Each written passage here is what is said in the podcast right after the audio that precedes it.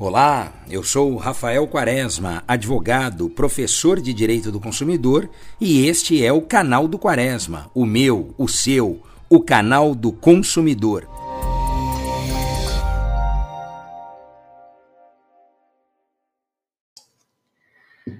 Consumidor, consumidora, o tema de hoje vem de uma dúvida que me foi trazida por um fornecedor, na verdade, um pequeno comerciante que me colocou o seguinte: Quaresma, eu tenho uma pequena loja e um dos meus produtos estava com um preço errado. E aí, o que, que eu faço? Como é que fica o consumidor nessa situação? Ele tem que pagar o preço mais barato? E além disso, ele me trouxe uma outra dúvida né, decorrente dessa, que aí é um pouco mais complicada ele pode levar 10 produtos com esse preço errado?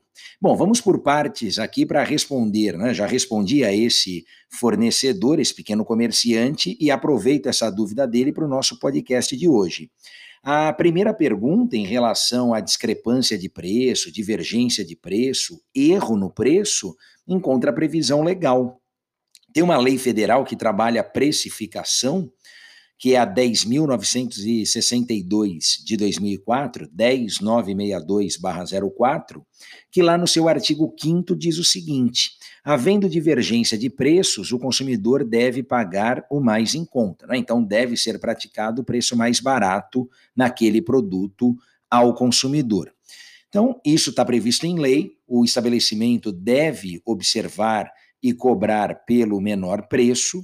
Agora, com relação à quantidade, não há expressamente previsto em lei uma limitação, uma proibição em relação à quantidade de produtos que serão adquiridos pelo consumidor. E aí eu coloquei para esse comerciante a seguinte situação: olha, é necessário você verificar qual era a intenção do consumidor. Claro que isso não é fácil e vai variar né, de caso a caso e até mesmo com a própria dinâmica dos fatos.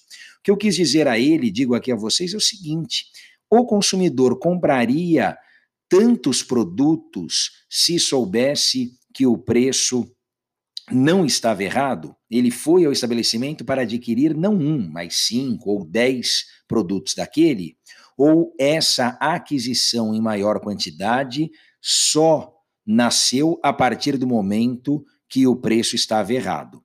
Isso é relevante porque se a intenção do consumidor for a de adquirir o produto por conta do preço errado, ele está se distanciando, se afastando da boa-fé, que é princípio norteador das relações de consumo.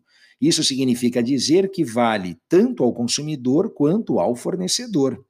Agora, se o consumidor já tinha essa intenção, colocou lá no carrinho, é, sei lá, dois, três, cinco produtos, porque acreditava sinceramente que aquele preço era o preço correto, claro que o estabelecimento, o fornecedor, e aqui no meu exemplo, o comerciante, precisam observar esse preço mais em conta e cobrar o mesmo valor para os demais itens, para os demais produtos já adquiridos pelo consumidor. Para a gente facilitar e resolver tudo isso, o bom senso é uma palavrinha que nos ajuda muito aqui, não é? Até porque nesse bom senso a proporcionalidade, a razoabilidade se fariam presentes para ordenar ou para fazer com que a conduta da parte não seja a de tirar proveito da parte contrária. Quando a gente fala em boa-fé, é justamente essa identidade de propósitos, essa franqueza nas ações que pautam tanto o consumidor quanto o fornecedor. Agora você já está atento aqui à questão da divergência de preços e, portanto, já sabe o seu direito enquanto consumidor. Um grande abraço e até o nosso próximo podcast.